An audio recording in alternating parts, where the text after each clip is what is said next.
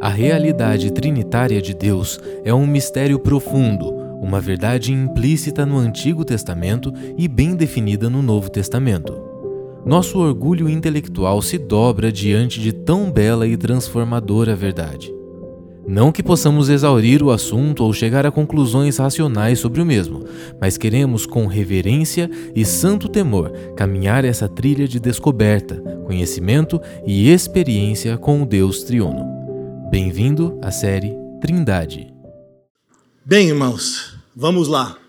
Nós hoje estamos ah, no quarto sermão, na quarta semana, que estaremos falando a respeito da Santíssima Trindade. Né? Hoje, o tema em questão é a Trindade como fonte do verdadeiro amor. Né? Nós estaremos falando sobre o amor trinitário, né? fundamentando o nosso amor cristão. E isto sempre olhando para o irmão, olhando para o próximo e também ao mundo. Amém? E para isso nós teremos o texto base e não fiquem constrangidos e também não podem dar risada se eu na hora de falar o nome de um irmão aqui da Bíblia, eu falar amor, porque eu falei tanto amor nessa semana que estou chamando todo mundo de amor, entendeu? Então, Vamos lá, tenham paciência comigo. Vamos ler o capítulo, é, primeira carta de João, no capítulo 4, versículo 7.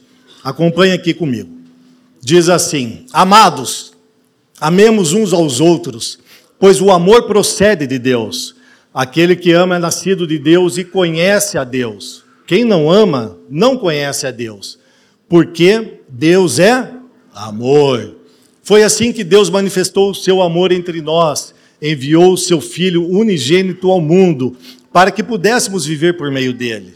Nisto consiste o amor, não em que nós tenhamos amado a Deus, mas em que ele nos amou e enviou seu Filho como propiciação pelos nossos pecados. Verso 17. Dessa forma, o amor está aperfeiçoado entre nós, para que no dia do juízo tenhamos confiança, porque neste mundo somos como ele. No amor não há medo. Ao contrário, o perfeito amor expulsa o medo. Porque o medo supõe castigo. Aquele que tem medo não está aperfeiçoado no amor. Nós amamos porque ele nos amou primeiro. Se alguém afirmar, eu amo a Deus, mas odiar seu irmão é mentiroso, pois quem não ama seu irmão, a quem vê, não pode amar a Deus a quem não vê. Ele nos deu este mandamento: quem ama a Deus, ame também seu irmão. Amém, irmãos? Vamos orar? Curve a sua cabeça. Senhor, Deus Todo-Poderoso, em nome de Jesus Cristo nós te rendemos graças, porque tu és um Pai adorável e eterno. E nós, como teus filhos, queremos te bendizer mais esta manhã, pelo poder do Santo Espírito que nos dá a ousadia de realmente, Senhor, conclamar o teu nome mais esta manhã.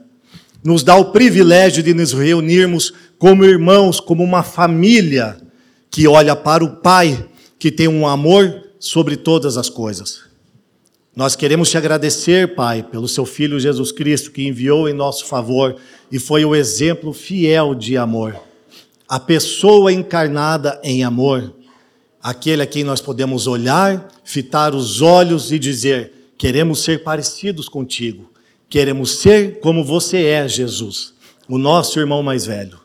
E em ti, Jesus Cristo, nós pedimos sabedoria e revelação para este momento, pois sei das minhas fraquezas, sei da minha incapacidade, mas eu sei que o seu Santo Espírito em nós é poderoso e eficaz para trazer a mensagem aos nossos corações e transformar as nossas vidas. Que isto comece a partir de mim, da minha casa, para com todos os meus irmãos. E nossas vidas sejam transformadas em teu santo nome, Jesus Cristo. Para a honra de Deus, o nosso Pai. Amém. Amém, irmãos. Amém. Bem, primeiramente, eu não vou entrar nos conceitos sobre a Trindade, porque isso já foi relatado nas últimas três semanas de uma forma muito especial e, e, e muito completa. Então eu quero dar um foco realmente daquilo que o texto que nós lemos agora, falando sobre a respeito do amor, e também porque o amor é algo relacional.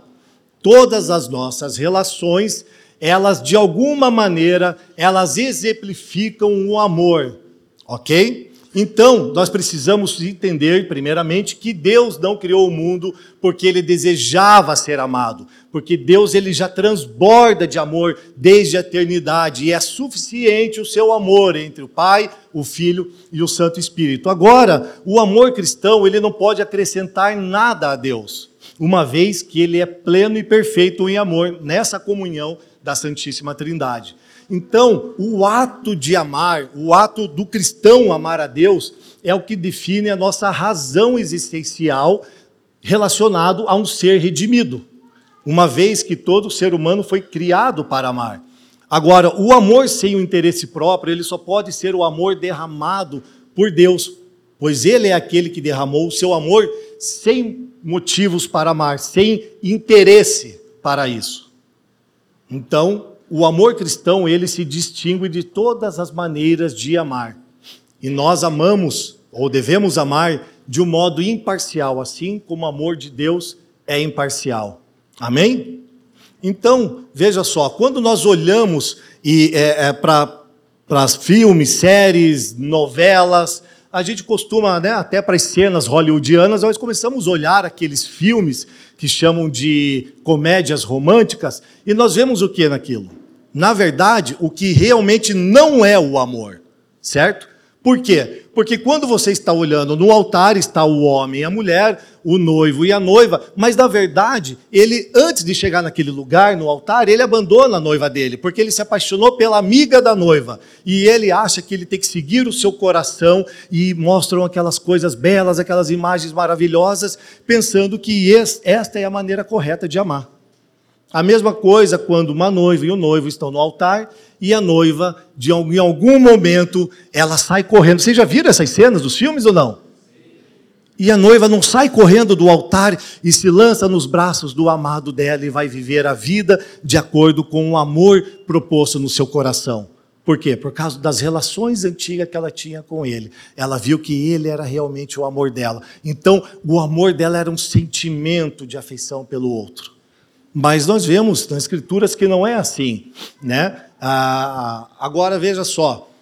Nesse modelo nós vemos assim um amor por necessidade e também vemos um amor por seletividade, entre muitos outros. O amor também como uma relação comercial, entre outros modos de se amar equivocados. Então, a necessidade, ele, ele traz um desejo de amar alguém, né? porque o ser humano ele foi feito para amar realmente. Mas o amor está comprometido porque o homem é caído.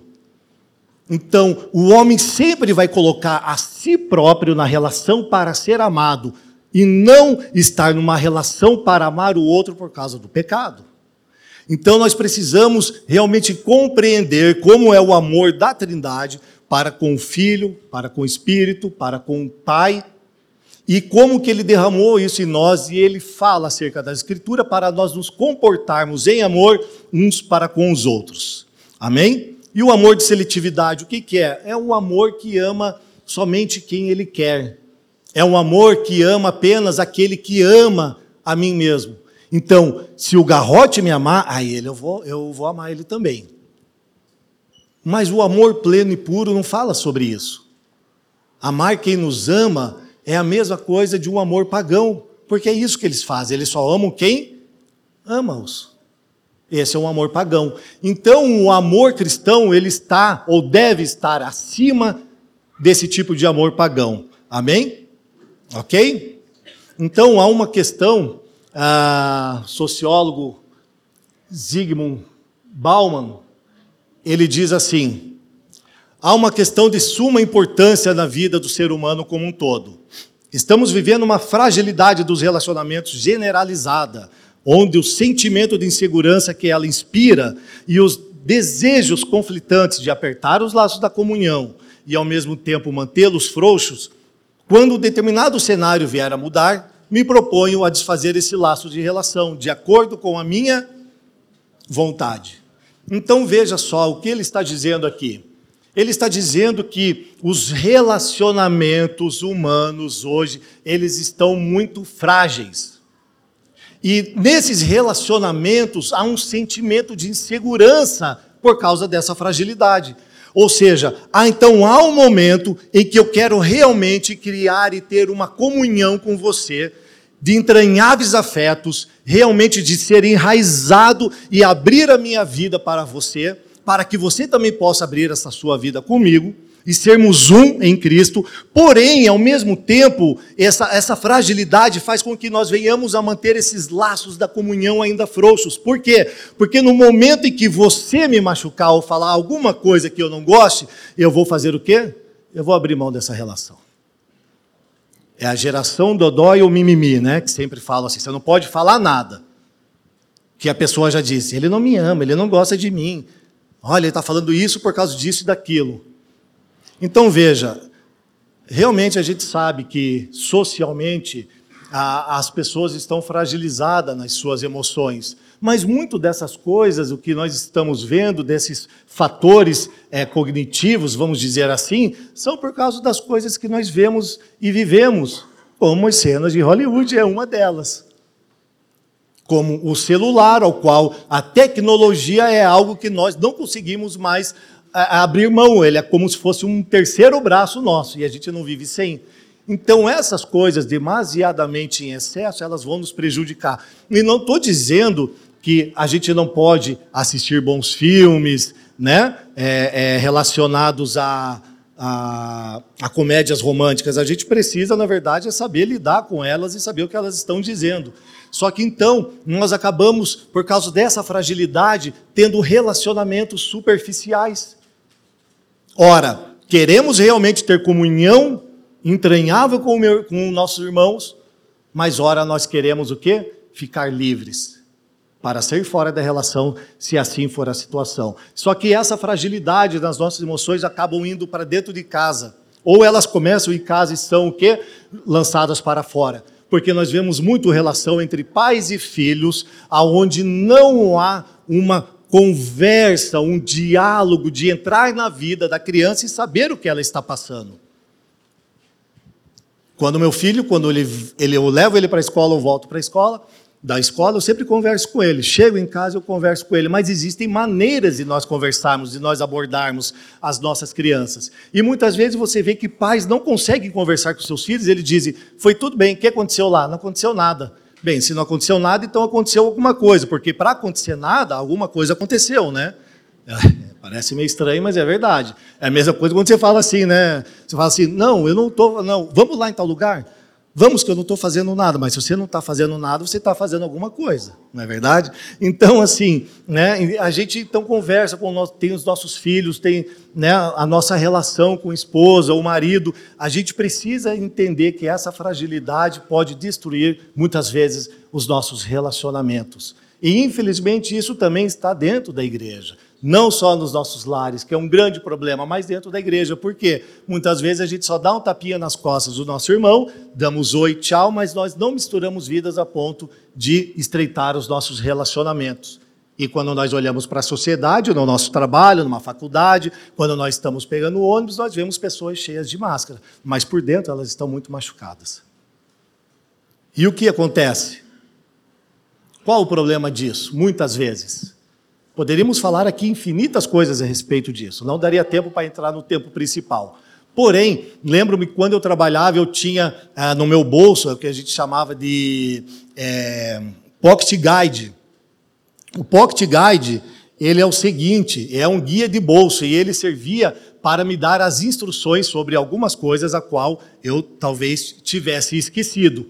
Mas, olha só, hoje eu estava falando com a Cris e parece que a gente é, conservou para nós pocket friends.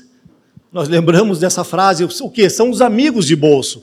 Olha só, os amigos de bolso são aqueles que são, eles aparecem, eu, eu os chamo, só, eu só chamo eles à minha presença para estar comigo quando é para suprir as minhas necessidades. Mas em nenhum momento da nossa relação, eu algum momento eu dei a minha vida por aquele irmão. Eu me relacionei com ele sem interesse. Então as pessoas estão relacionando por interesse amigo de bolso. Quando eu precisar, como que é mesmo o nome do fulano? Ah, ah, é. Eduardo. Oi, Eduardo. Tudo bem, meu amigo? Tudo bem? Eu posso te ajudar? Não, não é nada. Eu queria saber como que você está. Mas veja bem, olha só, então, é, precisando de um dinheiro aí, sabe? Não é assim? Amigos de bolsa. Só são seus amigos na hora que eles precisam. Então veja, isso vai machucando as pessoas ao seu redor. Esses são relacionamentos tóxicos. Por isso que nós precisamos de relacionamentos profundos, porque daí você não vai ter problema nenhum em pedir o carro emprestado para o seu amigo.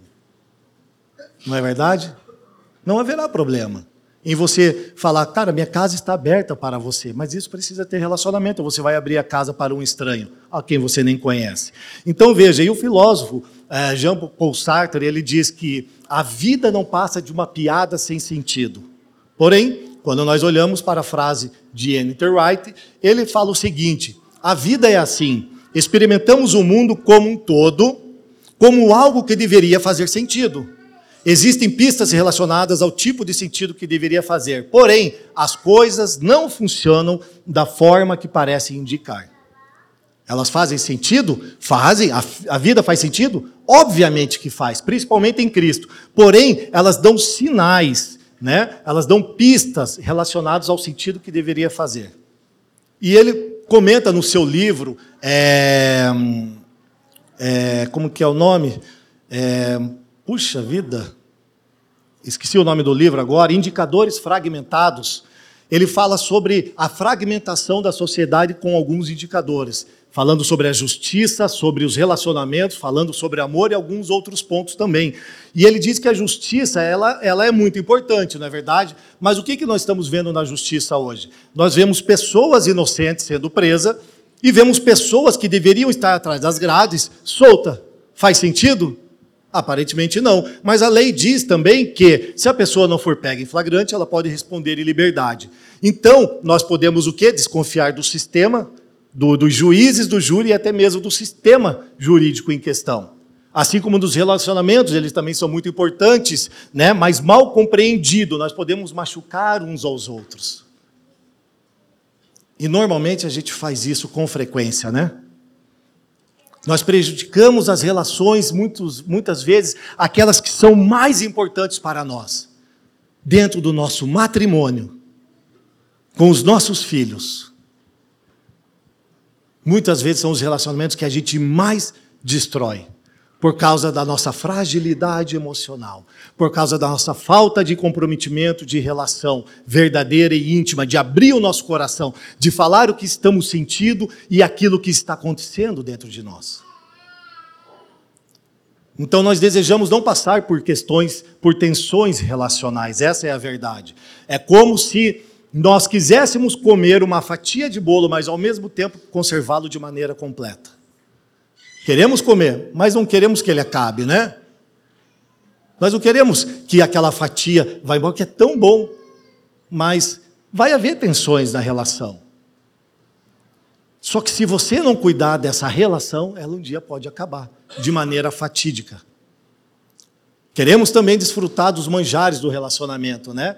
Mas nós não queremos passar pelos momentos amargos e penosos. Por quê? Porque nós não aprendemos a amar como a Trindade ama.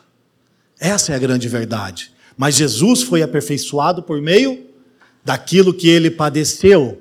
Ele foi aperfeiçoado por meio das suas relações com aqueles discípulos, com toda a humanidade, comigo e com você. Por isso que ele padeceu, mas ele foi aperfeiçoado nas relações. E aí ele pôde mostrar quem ele é, na sua encarnação, o amor, o próprio Deus vivo, em pessoa encarnada. Então, na sociedade atual, com tantos indicadores fragmentados, entre eles os quais eu falei, né, a, a justiça, os relacionamentos, poderia falar o amor, entre muitos outros, a verdade também.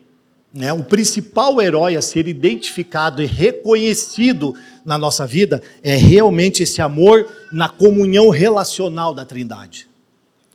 Há um super-herói nessa história, divino, e ele se chama amor.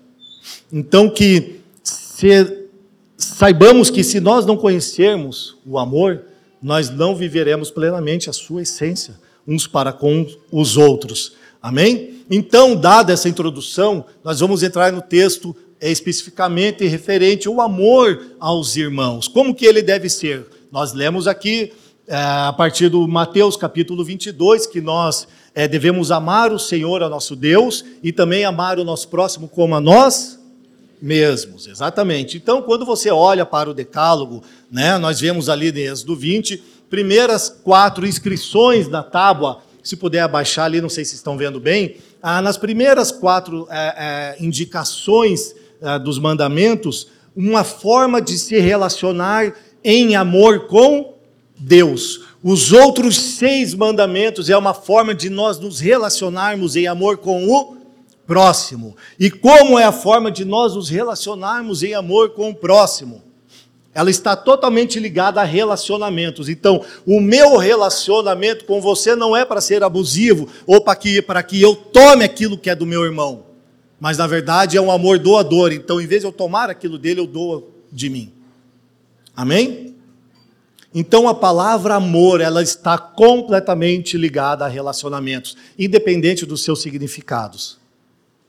Como cristão, nós falamos do amor ágape, né? Mas existem outros tipos de amor e eu não vou entrar dentro deste ponto. Então veja, está a seguir os mandamentos de Deus está muito além de nós seguirmos regras. Como os fariseus, os religiosos faziam. Não é isso. É uma conduta de prática cristã, primeiro ponto. Segundo, é uma questão relacional. É, é, é, é andar em amor para com Deus e para com o nosso irmão. É uma atitude relacional que deve gerar vida para o outro. E esse amor, esse amor ágape, é um amor de amizade humana. É um amor generoso e também altruísta. Ou seja, que não tem, não espera nada em troca. Amém? Vocês estão me entendendo? Robert Letta, no seu livro A Trindade, que já foi apresentado aqui, ele diz que o amor é o teste de fogo no nosso discipulado. Então, se você quer ver realmente se aquele irmão ele é um discípulo de Cristo, veja se ele ama. Amém? Porque Jesus fala o que para Pedro? Pedro, tu me amas? Pedro, tu me amas? Sim, Senhor. Pedro, tu me amas? Senhor, tu sabes. Então, cuida dos seus irmãos. Ele diz: apacenta as minhas ovelhas. Você ama a Deus, a quem não vê, como você pode dizer que ama a Deus a quem você não vê se você não ama o seu irmão que está do seu lado? Que você não consegue amar o seu cônjuge, você não consegue amar o seu patrão.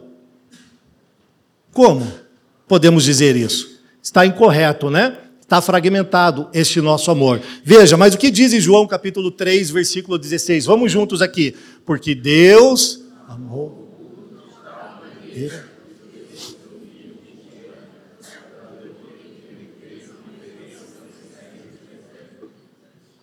É isso aí, que Deus amou o mundo de tal maneira que deu seu Filho unigênito para todo aquele que nele crê não pereça, mas tenha vida eterna. Podemos falar assim, uau! E realmente, se tivéssemos que falar somente sobre esse texto, ficaríamos uma hora falando a respeito dele. Então, você veja que João 3,16, nós olhamos aqui vemos que Deus amou o mundo de tal maneira que é incompreensível, né? é, é difícil de mensurar. Então, ele não coloca uma medida, mas ele diz que ele deu o seu filho unigênito. É a melhor maneira de mostrar e de identificar a natureza doadora de Deus. Ele falou: é dando meu filho em favor deles. Então, ele deu seu único filho. E aqui a palavra para seu filho unigênito significa e enfatiza a grandeza do dom. Ou seja, o pai deu aquilo que ele tinha de melhor. Então, veja só, ah, os judeus, eles estavam familiarizados né, de que Deus amava os filhos de Israel. Aqui, porém, o amor de Deus não se restringe a uma raça, não apenas a Israel. O amor de Deus ele deve ser admirado não porque o mundo é tão grande e inclui tanta gente nessa questão da salvação, na qual nós lemos de João 3,16, mas porque o mundo é mau. É isto que ele diz que devemos ficar admirados, que Deus amou tanto esses pecadores, tanto ele amou, que ele deu o seu filho unigênito para morrer em seu favor, para se tornarem o que? Aceitáveis a ele. Mas deixa eu te falar uma coisa: É, como que é mesmo é, aquele texto lá? 1 João 3,16, vamos lá. É, vamos lá, vamos juntos lá? Não, não, não, não, não. Não, gente. Eu falei 1 João 3,16. Ah, é. Pegadinha, né? Lembram qual o texto de 1 João 3,16? Nós conhecemos 3,16, a natureza doadora de Deus. Mas 1 João 3,16 diz que nisto nós conhecemos o amor, que Cristo deu a sua vida por nós e nós devemos dar a nossa vida pelos nossos irmãos. Ou seja, nós sabemos muito bem do texto de João 3,16, onde a natureza de Deus é dar, então nós recebemos. Mas quando é nossa hora de dar a nossa vida pelo nosso irmão, nós não lembramos do texto que tem que ser referência para nós. Porque a nossa relação é uma relação de consumo. Eu quero consumir o teu amor, eu quero consumir os seus bens, eu quero consumir o que você tem, mas eu não estou disposto a me relacionar com você dessa maneira. Eu quero ser servido, mas não quero te amar.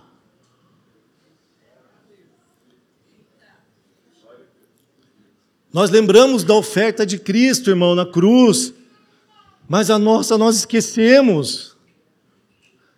Porque, na verdade, nós estamos deixando frouxo o laço das nossas relações de comunhão.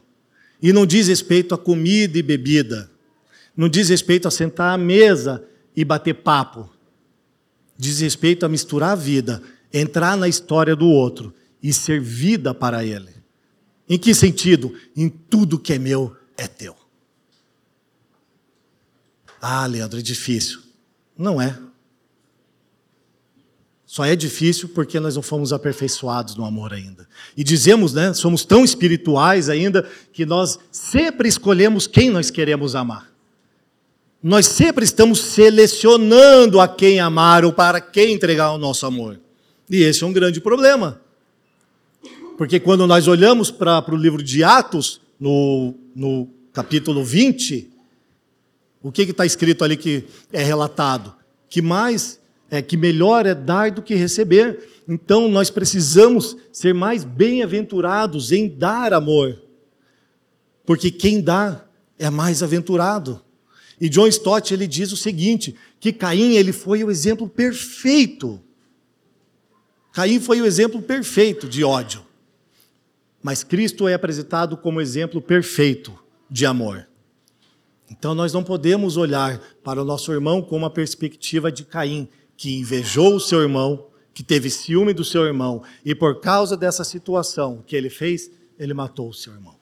E quantos irmãos nós temos matado no nosso coração, que é o que nós lemos referente ao Decálogo? Não matarás. Mas eu digo que se você odiar o seu irmão no seu coração, você já o matou.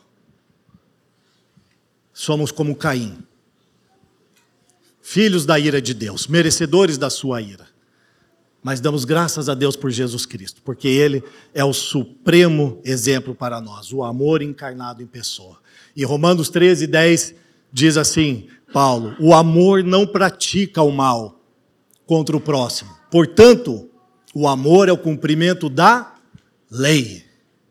Se o amor não pratica o mal, então eu tenho que praticar o bem. Se eu praticar o bem, eu estou praticando o amor. Logo, eu cumpro os mandamentos de Deus. Amar é cumprir os mandamentos de Deus. Agora, o que dizer da igreja de Corinto? Eu quero lhe trazer um exemplo aqui. Eles se preocupavam muito em ter os dons espirituais, e realmente eles tinham dons espirituais. Só que eles tinham vários problemas entre eles, Leandro. E eram problemas gravíssimos, o qual Paulo chama a atenção.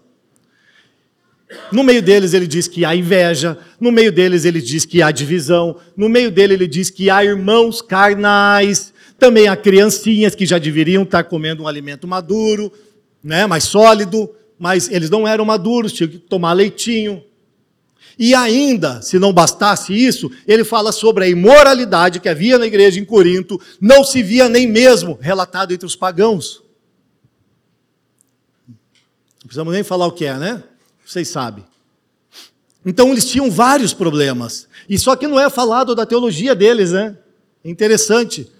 Paulo aponta para o relacionamento deles como um fracasso, como um grande problema. E nós precisamos ficar atento a isso. E eu sei, irmãos, que vocês estão buscando se esmerar na relação com seus irmãos dessa comunidade. Nós somos intencionais nisso, mas é muito mais do que comida e bebida e você tem que entender isso. E não falamos só da nossa comunidade, nós falamos das outras igrejas locais, existem outras pessoas, existem outros irmãos e nós devemos amá-los de igual modo e buscar sermos um com eles. Então o amor não é sentimento, é uma ação. O amor sempre está em movimento. É fazer o bem prático para o outro, para o seu próximo. Também não diz respeito ao nosso conhecimento, não diz respeito à nossa adoração, não diz respeito a uma boa liturgia, aos nossos dons espirituais. Porque Paulo ele escreve também em 1 Coríntios 8 que o, o conhecimento ele ensoberbece, mas o amor edifica. Então, aquele que pensa conhecer alguma coisa, não conhecendo nada, como deveria, mas quem ama a Deus é conhecido por Deus. Então, o conhecimento ele traz soberba ao homem. Mas aquele que conhece a Deus ama. E aquele que ama a Deus ama o seu próximo. Agora veja, quando nós olhamos aqui 1 Coríntios, capítulo 13, é muito interessante, porque ele diz assim, no final do 12, vamos lá, ele diz assim, eu vou ler para vocês. Tem todos os dons de curar? É, falam todos em línguas? Todos interpretam? Entretanto, busquem com dedicação os melhores dons. Passo agora a mostrar-lhes um caminho ainda mais excelente. Então, ele começa a relatar do versículo 1 ao versículo 3 que o amor é soberano. Nós vamos ver isso. Do versículo 1 ao versículo 3, 1 Coríntios capítulo 13, ele diz que o amor é soberano. O amor é o que realmente importa das nossas relações. Então ele diz assim, no versículo, versículo 4 ao 7, que o amor é triunfante. Porque o amor é como se fosse uma pessoa. E nós vamos ler isso aqui. O amor é o que ele é e o que ele faz, é como uma pessoa. Do verso 8 ao 13, só o amor permanece. Por quê?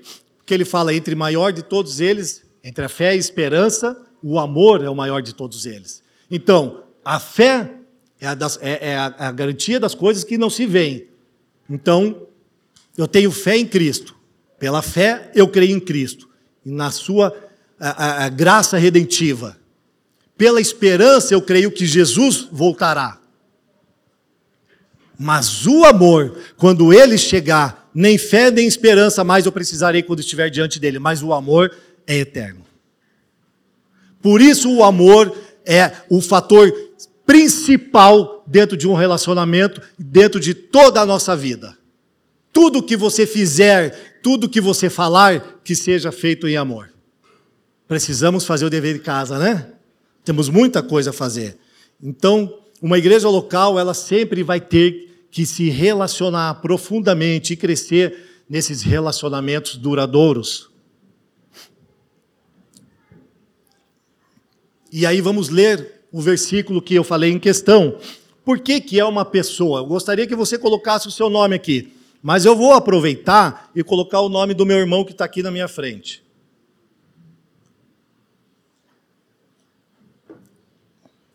Né, Arthur? Veja só. Eu coloquei Jesus lá, não sabia quem estaria aqui, mas eu poderia colocar ali o nome do Arthur para explicar que o versículo 4 ao versículo 7 ele está falando sobre uma pessoa. São, nós podemos caracterizar dessa forma. Então vamos ler ali, ó. Eu quero dizer para você, Arthur é paciente, mas o nome é amor, tá bom? O amor é paciente, mas eu vou chamar de Arthur hoje. O Arthur é paciente, o Arthur é bondoso. O Arthur, gente, ele não inveja. O Arthur não se vangloria. Veja só, ele também não se orgulha, ele não maltrata. O Arthur não procura os seus próprios interesses, não se ira facilmente, ele não guarda rancor, não alegra com a justiça, se alegra com a verdade. O Arthur tudo sofre, tudo crê, tudo espera, tudo suporta. O amor é uma pessoa. E o nome dele é Jesus Cristo. E ele está mostrando, Paulo, aqui nessas evidências, como nós devemos amar, como nós devemos ser e o que nós devemos fazer. Então nós precisamos lembrar disso nas nossas relações diárias, em todos os níveis, em qualquer lugar, que nós sempre vamos precisar pedir perdão de acordo com as nossas falhas. Mas nós precisamos ter confiança também nos relacionamentos, confiar no irmão. Porque você não pode esperar que o outro irmão só está querendo o teu mal. Você anda em confiança e você anda muito mais leve dessa maneira, tendo transparência com ele em todas as suas é, é, é, é virtudes, zelo, humildade. Assim é a igreja. Existem igrejas talvez mais pura e menos pura, mas é dessa forma e amando dessa maneira, com esse comportamento, que ela se torna mais pura, plena somente quando Cristo voltar, porque Ele está edificando a sua igreja e ainda a está edificando pelo princípio do amor. Então nós precisamos entender o que é amar. E amor é sobre aquilo que estamos nos tornando por meio das relações, enquanto nós estamos fazendo uns aos outros. Então nós nos parecemos com o nosso Deus de acordo com aquilo que nós adoramos. Então nós estamos adorando a nós mesmos ou estamos adorando a Deus? Porque se eu adoro a Deus e digo que amo a Deus, eu preciso amar o meu irmão. João 17, 26 diz assim: Eu os fiz conhecer o meu nome, o teu nome, e continuarei a fazê-lo, a fim de que o amor que tens por mim esteja neles e eu neles esteja. É a oração de Jesus aqui ao Pai, né? Falando, Pai, esse amor que está em mim, que há entre nós, com o Santo Espírito, envolve essa comunidade a qual nós somos. Eu quero que esteja neles, assim como está em mim, porque assim eu estarei neles. Amém? Esta é a maneira da Trindade amar, e esta é a maneira que nós devemos amar de acordo com o Pai, com o Filho e com o Santo Espírito. Amém? Ame o seu irmão da maneira que Cristo está e sempre te amou. Agora, o amor ao próximo. Vamos ali para o texto de Lucas, no capítulo 3. Apenas vou relatar, anota aí. Mas ali aquele momento em que João Batista ele está batizando as multidões, né? Estão ali também os fariseus, os saduceus, e ele diz ali para eles: raça de víboras, deem frutos que mostrem o arrependimento. E aí depois, né, eles são batizados, etc, coisa e tal, e eles dizem assim para ele: então, João, é, o que nós precisamos fazer então? E ele diz: quem tem duas túnicas, dê uma ao seu, ao seu próximo. E aquele que tem alimento, faça a mesma coisa. Então, o amor ao próximo, nós estamos vendo que é relatado em dar, em doar, em você se abnegar, em você matar o seu eu e viver para o outro. Mas sabe, a gente está talvez com o nosso guarda-roupa cheio de coisas e nós esquecemos que tem pessoas que precisam. E o seu próximo é o seu irmão que está aqui, o seu próximo é aquela pessoa qual você não conhece que está lá fora. Mas não dê roupa rasgada, né, irmão? Porque quando nós fazemos, muitas vezes, algumas campanhas para inverno, o que nós pegamos de roupa rasgada, suja, fedida, vocês não fazem ideia. Se diz que nós temos que amar o próximo como a nós mesmos, então você faça ao próximo o que você faz para si mesmo. Quando você compra uma camiseta bonitinha, limpinha, que você gosta dela cheirosa, dê isso para o seu próximo. Você quer ganhar um tênis novo? Tudo bem, vá lá e compre. Mas quando você der o tênis para o seu irmão, no mínimo, limpa ele, cuida dele e entrega na mão dele. É o mínimo que você pode fazer. Então veja que o amar é doar, ele é compartilhar, ele, é, é, é, é ele significa uma ação. O amor sempre está em movimento, né? Então Veja só, a, a gente não pode fazer vista grossa para oferecer também a nossa, o nosso socorro. Porque a Escritura diz: olhem pelos órfãos, olhem os as viúvas e os necessitados. Então nós não podemos fazer vista grossa. Vista grossa, é, o amor não faz vista grossa. Ele, ele dá livremente, ele entrega de si, ele é abnegado em servir o outro em todas as suas formas de amar. E eu sei que parece um tanto né, é, é, aberto, porque é tanta coisa que a gente pode fazer, né? mas é tudo isso que você está pensando mesmo. Você pode fazer tudo isso, faça. Dê a quem te pede. É o que diz o Sermão do Monte, né? E não volte as costas para aquele que quer te pedir emprestado. Eita, coisa difícil. Tem gente que vê o irmão lá e já, já sai de fininho, assim, fala, eu sei que ele lá vai me pedir alguma coisa. Não, isso não é amor. Não o amor trinitário. Porque quando você quer pedir, você se apresenta ao seu pai. Pai, preciso disso. Então não vire as costas. Ou você quer que o pai vire as costas para você? Não, você não queria. Você não quer, você não deseja isso. Então não vire as costas para aquele que quer te pedir emprestado. Ame seus, seus inimigos e ore por aqueles que te perseguem.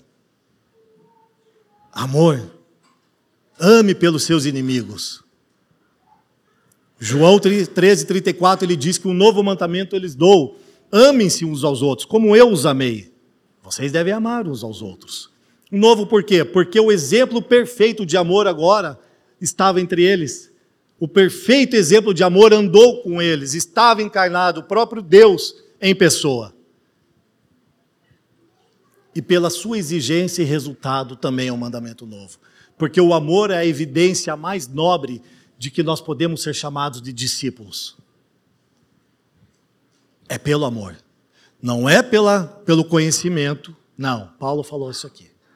Há algo maior, há algo superior. E aquele que pensa saber alguma coisa, esse ensoberbeceu.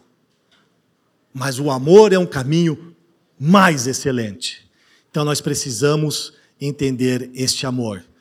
E esse amor realmente, ele vai além de amar igual. Veja só, é um amor mais elevado, é um amor que você ama acima de você mesmo agora. Não é apenas um amor, não é um décimo primeiro mandamento, tá? Mas ele está trazendo esse novo mandamento, como ele fala, você, é, você ouviu falar, né? Se você matasse, mas agora se você odiar, você já matou. É isso que ele está querendo dizer aqui. Então é um mandamento mais elevado, é acima de você mesmo agora. Então você queria fazer, oh, então eu tenho que amar o próximo, vou dar uma camisa novinha para ele. Aí você vai falar assim: não, é mais elevado, porque é acima do meu amor por mim mesmo. Uau! É mais exigente, realmente. Como em tudo que Cristo nos fala. Glória a Deus. O amor ele persevera até o fim, irmão. Então não é amar até a primeira discussão com aquele seu colega. Não é amar somente até ah, você ter o primeiro desentendimento. Ao contrário, se você tiver relações que não são fragmentadas, você vai ter, você vai ser um com essa pessoa e não vai é nada que pode te separar do amor de Cristo Jesus. Logo nada que separa dele. Porque é uma relação de amor. Um amor humilde esse amor humilde é, é, é, o amor de Jesus que se, se. Veja, gente, Jesus se prostrou aos pés dos seus discípulos para lavar os pés dele. Ele se colocou na, na, na, no modo é, é menor possível, no lugar mais baixo possível, aos pés dos seus discípulos. Deus! Para ensiná-los a ser servos, a ensinar como amar os seus irmãos. E nós devemos fazer isso também ao próximo elas se misturam. Está tudo junto. E o que é o amar? É, é, é, é, é perdo... Amar é perdoar o inimigo, né?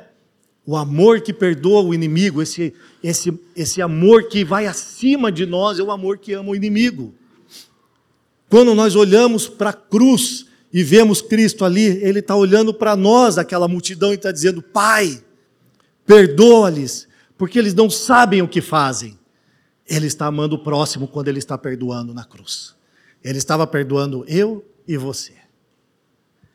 Então, se nós temos amor, nós perdoamos o próximo, assim como nós também perdoamos o irmão a quem nos tem ofendido. E não e pedimos a Deus para não cairmos em tentação, mas nos livrarmos do mal. Amém? Agora deixa eu te dizer uma coisa: nunca pague o mal com o mal. O nosso pagamento do mal contra nós é o bem. Amém? Romanos capítulo 12. Agora veja, deixa eu entrar num ponto aqui e, a, e poder é, é, correr um pouco mais. Nós conhecemos o texto de Provérbios, capítulo 11, versículo 15, e alguns de vocês talvez já tenham né, ouvido várias vezes sobre esse texto que diz: Quem serve de fiador certamente sofrerá. Vamos comigo. Mas quem se nega, vamos juntos, mas quem se nega a fazê-lo está seguro. Amém? Ou não, amém. Vocês já estão bem espertos, né? Nem amém falam mais né, nas pregações, tá vendo? Mas a grande questão é o seguinte: quando nós olhamos esse texto, quem serve de fiador certamente sofrerá. É verdade? É, em partes. Mas o que ele está querendo dizer nesse texto aqui? Infelizmente, a gente ouve talvez amigos, talvez pastores, você já viu alguma pregação que é para você agir dessa maneira, que você está sendo sábio e lúcido, não faça isto, porque senão você vai cair e a sua, sua grana, e o seu dinheiro e os seus bens, o banco vai tomar. Mas espera aí, vamos prestar atenção na tradução aqui? Nós lemos da NVI, mas o original, quando nós lemos da ao meio da revista atualizada, diz o seguinte: leiam comigo, vamos juntos. Quem fica de fiador de outrem sofrerá males, mas o que foge de fazê-lo está seguro. A grande questão é que no texto anterior, na, na, na, tradução da NVI, ele não fala sobre o outrem. Ali não tem uma pessoa sendo específica, ele generalizou aquele texto em específico. Então, quando você vai olhar essa palavra outrem, no grego ele significa uma pessoa estranha, uma pessoa, é um forasteiro, ou seja, alguém que não é do seu convívio diário. Faz toda a diferença ou não? Então, aquele irmão ao qual você ama, aquele irmão ao qual você não vai virar as costas, aquele irmão ao qual você não faz vista grossa, se te pedir um favor, você vai fazer ou não? Por amor a Ele. Está falando de quem você não conhece, não de quem você conhece. E não estou dizendo também que você tem que sair fazer ser fiador de todo mundo. Mas as relações que são profundas e são intensas, meu irmão, você não tenha medo. Porque aquele irmão vai honrar com você esse compromisso. Você não vai perder a sua casa, você não vai perder o seu carro. Você pode fazer o empréstimo que ele vai pagar para você. Não fica com medinho, mano. Não é assim que um cristão se procede. Se você fizer algo já pensando que vai dar errado, não, o amor não é isso. Nós vimos, acabamos de ler. O amor é humilde. O amor tudo pode, tudo crê, ele tudo espera, ele tudo sofre, tudo suporta. Então é isso, irmão.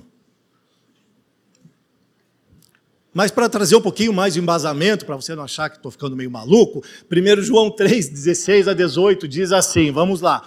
Nisto conhecemos o que é o amor. Jesus Cristo deu a sua vida por nós e devemos dar a nossa vida por nossos irmãos. Vocês estão ouvindo isso há quatro semanas, né? Se alguém tiver recursos materiais, opa, peraí, e vendo seu irmão em necessidade, não se compadecer dele, como pode permanecer nele o amor de Deus? Um fiador só pode ser fiador quando ele tem um bem que ele consegue colocar como penhora em favor do outro irmão, daquela pessoa, daquele próximo. Mas espera aí, você está dizendo que você tem bens materiais e você não quer colocar à disposição do seu irmão? Então, como pode permanecer nele o amor de Deus? Aí você tem um carro e coloca lá: Jesus me deu. Bem, se Jesus te deu, é teu em partes, porque se ele falasse um irmão vir pedir emprestado, você empresta para ele. Mas, irmãos, então ele continua no texto dizendo assim, ó, filhinhos, preste atenção, vamos voltar aqui. Continuando o texto, ele diz: Filhinhos, não amemos de palavra nem de boca, mas em ação e em verdade. Então veja, alguém de repente aqui, eu quero saber de vocês aqui, não precisa levantar a mão, mas alguém aqui já precisou de um fiador? Alguém. O outro já levantou a mão lá. Não precisa levantar a mão. Né? Sério, alguém já ficou em uma situação difícil, porque todos nós temos momentos na nossa vida que são mais leves e outras vezes são mais pesados, mas que precisou de um fiador. Alguém em algum momento, por acaso, já foi chamado a sair da sua casa às pressas e tendo que se mudar por um outro lugar e não tinha quem se a recorrer? Você já pensou se você tivesse que sair da sua casa correndo? Porque você talvez estivesse sendo despejado ou qualquer outra coisa, porque você ficou desempregado e não conseguiu cumprir com aqueles compromissos, mas você precisava de um fiador para um outro imóvel. E cadê os seus relacionamentos agora? Você entende? Aí muitas vezes nós pensamos, puxa, aquele irmão não me ajudou. Mas quem é você em ajudar aquele irmão no dia a dia? Nós não estamos falando em fazer troca, porque o amor faz sem interesse, sem receber nada em troca. Mas o mínimo que você pode ter é isso: amar o seu irmão. E então você vai abrir tudo aquilo que você tem como bens materiais para todos os seus irmãos. Porque nós falamos em dar a vida aos nossos irmãos, nós falamos em dar a vida ao próximo, mas dizemos: os meus bens, jamais. Isso não. Mas eu dou minha vida por você, irmão. Sabe o que é interessante? Que quando nós olhamos textos, né, Jesus falando ali no sermão, ele diz: onde tiver o seu tesouro, aí está o seu coração. Então, peraí, vamos fazer uma conta matemática e filosófica aqui. Se onde tiver o meu tesouro, aí também está o meu coração, logo eu devo crer que então os bens materiais são o meu Deus. Eu faço dos meus bens materiais um ídolo para mim. Por quê? Porque agora esse ídolo pode me salvar, vai me manter seguro. Então eu não posso oferecer, colocar em penhora como para você, porque vai que eu perco ele. É toda a segurança que eu tenho, é todo o trabalho de uma vida, ó, foi com o suor do meu trabalho. É, é isso. E é o grande problema. Nós pensamos que ele pode nos dar salvação, mas não pode nos salvar. Agora entenda uma coisa, e é muito importante você entender isso aqui. Lucas capítulo 12, no versículo 13 a 21, é, fala sobre guardar os bens para si mesmo. Eu só vou falar o texto, você anota, por favor. Então é o texto onde fala-se que vem um homem da multidão, ali quando Jesus está pregando o evangelho, e ele vem e fala para Jesus: Jesus, olha só, tem o meu irmão, ele está para receber uma herança, e eu preciso que você fale para ele que divida comigo. E Jesus fala: Ei, eu sou juiz entre você e seu irmão? Então ele fala que contou uma parábola. E aí ele diz: A terra de certo homem rico produziu muito bem.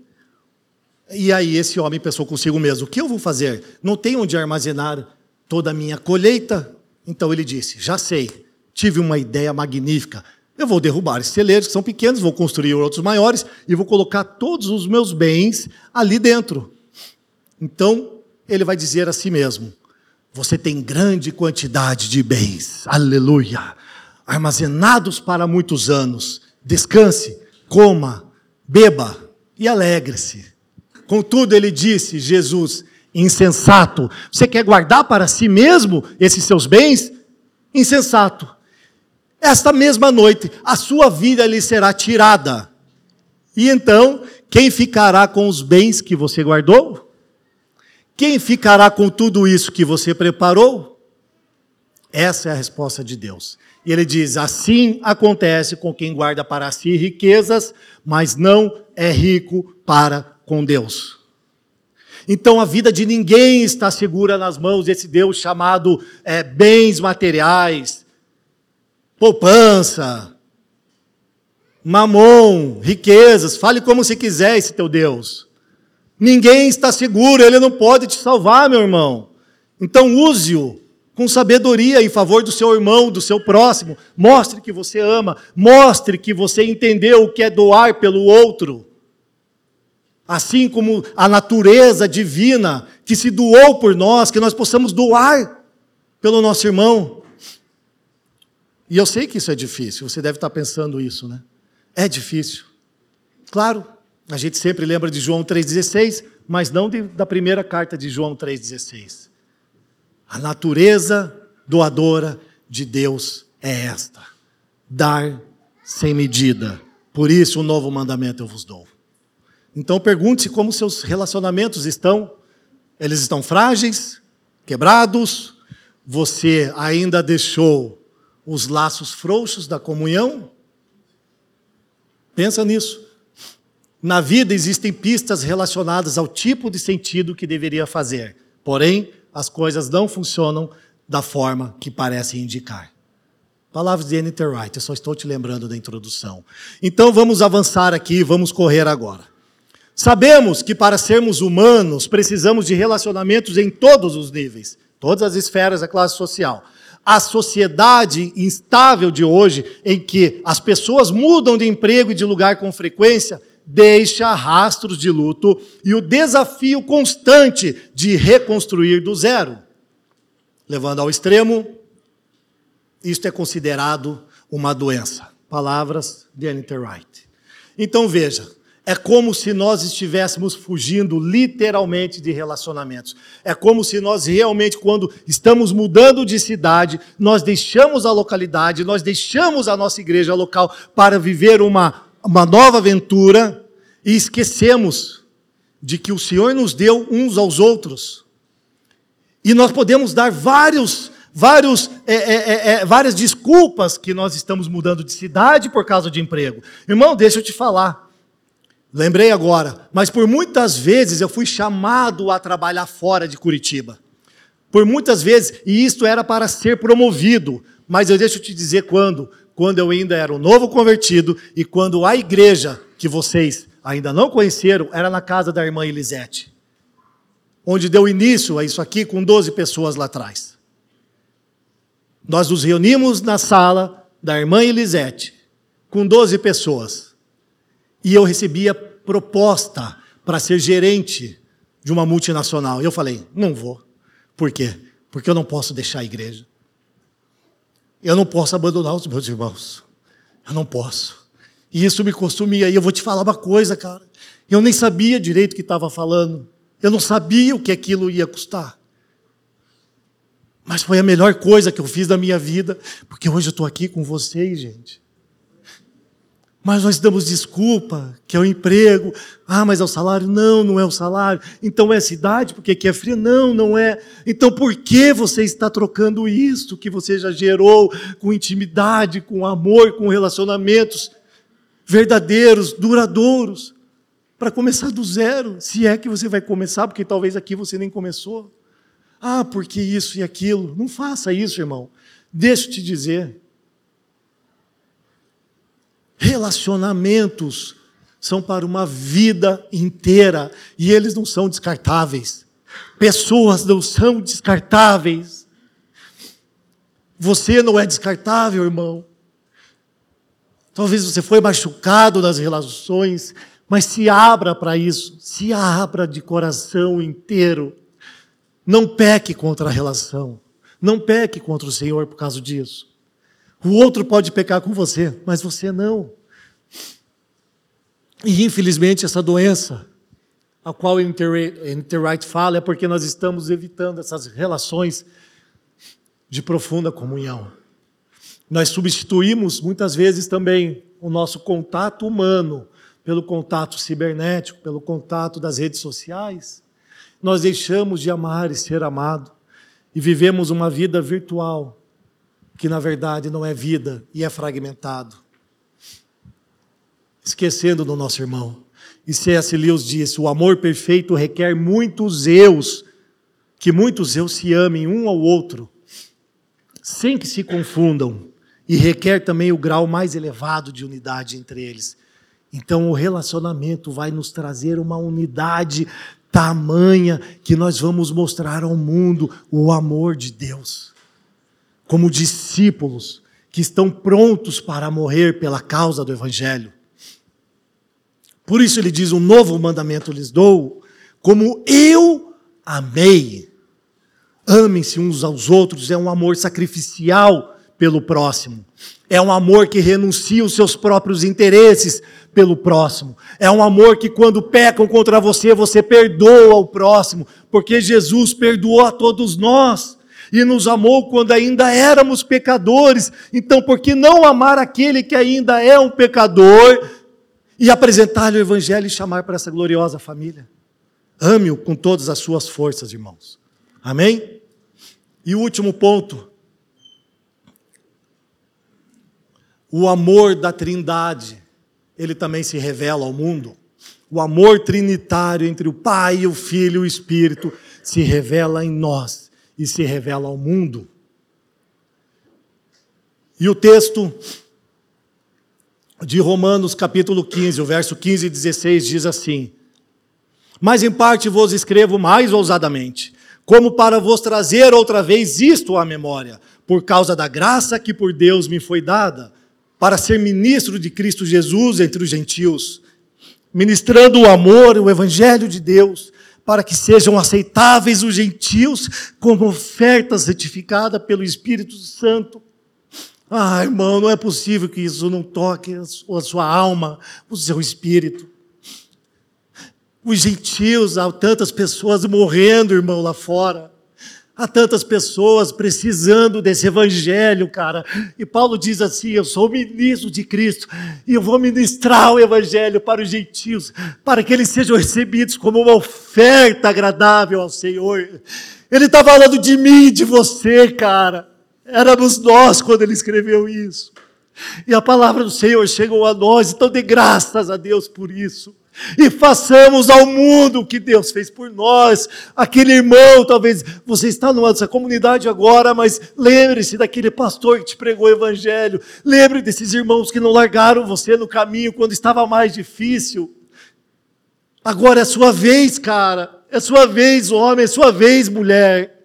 É sua vez de apresentar esse amor que Deus tem por nós ao mundo, para a glória de Deus, para os interesses de Cristo e para o bem do mundo, para o bem daqueles que não conhecem o Senhor, para que eles venham a viver essa relação, que não há erro, que não há separação, que não há confusão conosco e com a Trindade.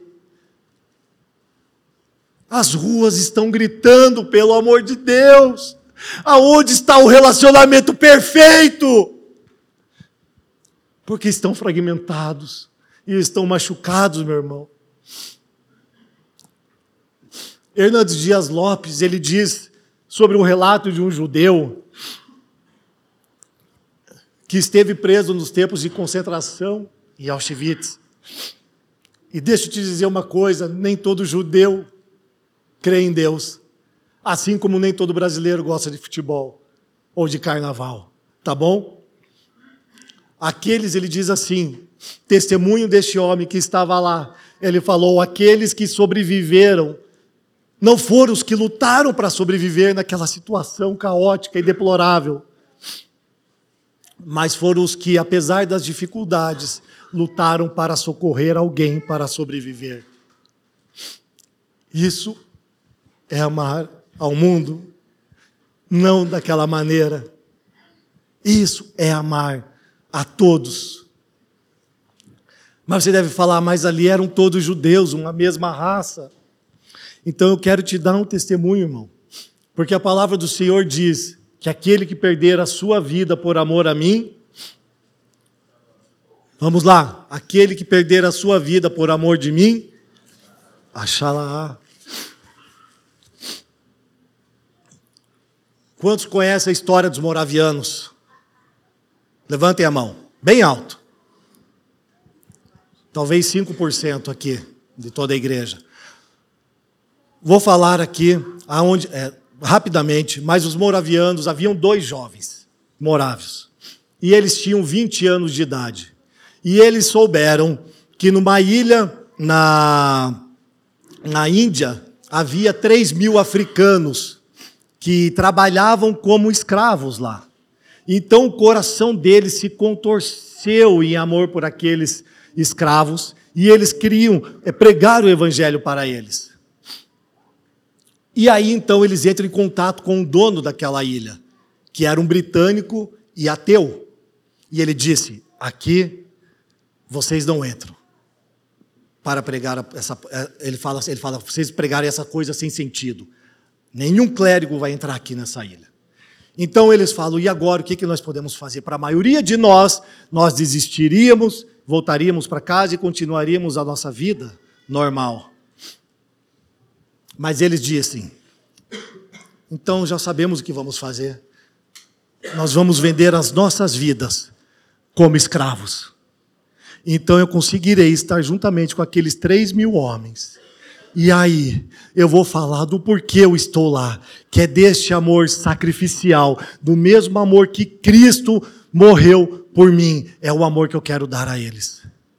E eles se venderam por escravos, irmãos. Eles se venderam como escravos. E diziam: Mas por que vocês estão dizendo isso? Por que vocês estão fazendo isso? perguntavam para eles. E eles respondem de acordo com Romanos capítulo 12: Apresentei os vossos corpos como um sacrifício santo, vivo e agradável a Deus. Apresente os vossos corpos em sacrifício santo, agradável a Deus.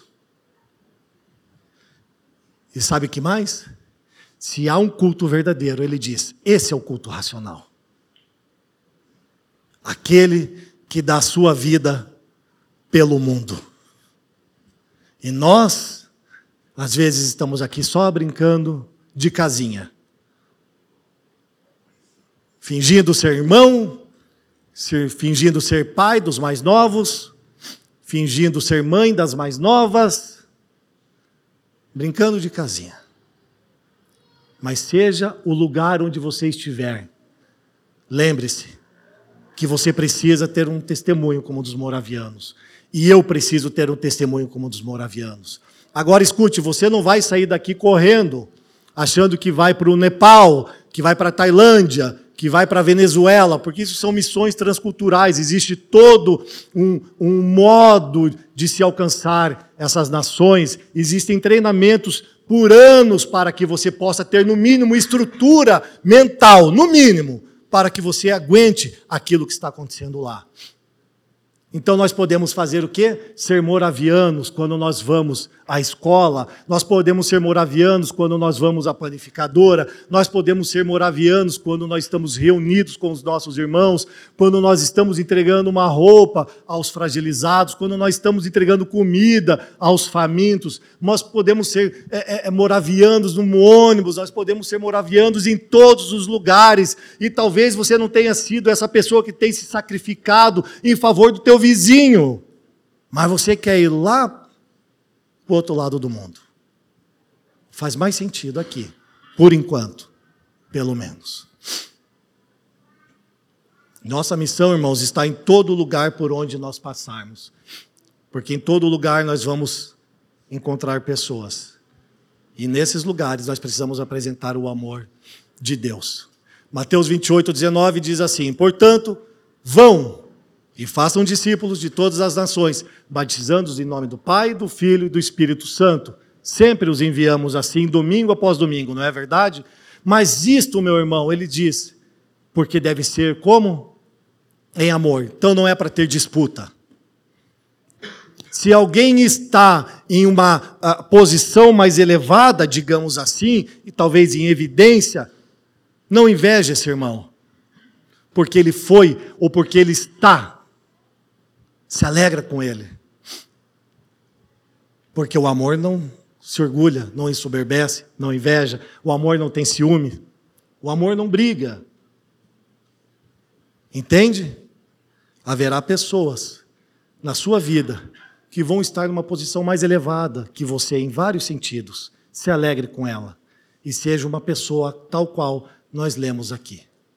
Amém? Então, irmão, eu espero que vocês não tenham uma relação de consumo. Que vocês não sejam, e nem eu, Deus me livre e me guarde de mim mesmo, de me relacionar com qualquer irmão como uma relação de consumo. Aquele que só quer receber, mas não tem nada para doar, não tem nada para dar.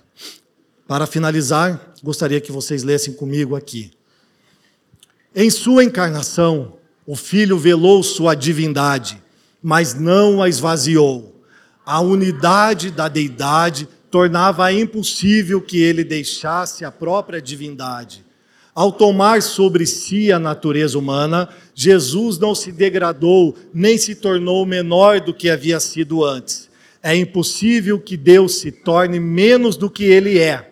A transformação de Deus em algo que ele já não fosse antes é algo impossível. As pessoas da deidade, sendo uma só, possuem uma única vontade. Todo o ato de Deus é realizado pela Trindade em unidade. Então, que nós possamos andar como a Trindade, em amor e unidade, amando uns aos outros, como uma família saudável, como uma família que se respeita, como uma família que não excede é, é, não, não se compromete com excessos, né?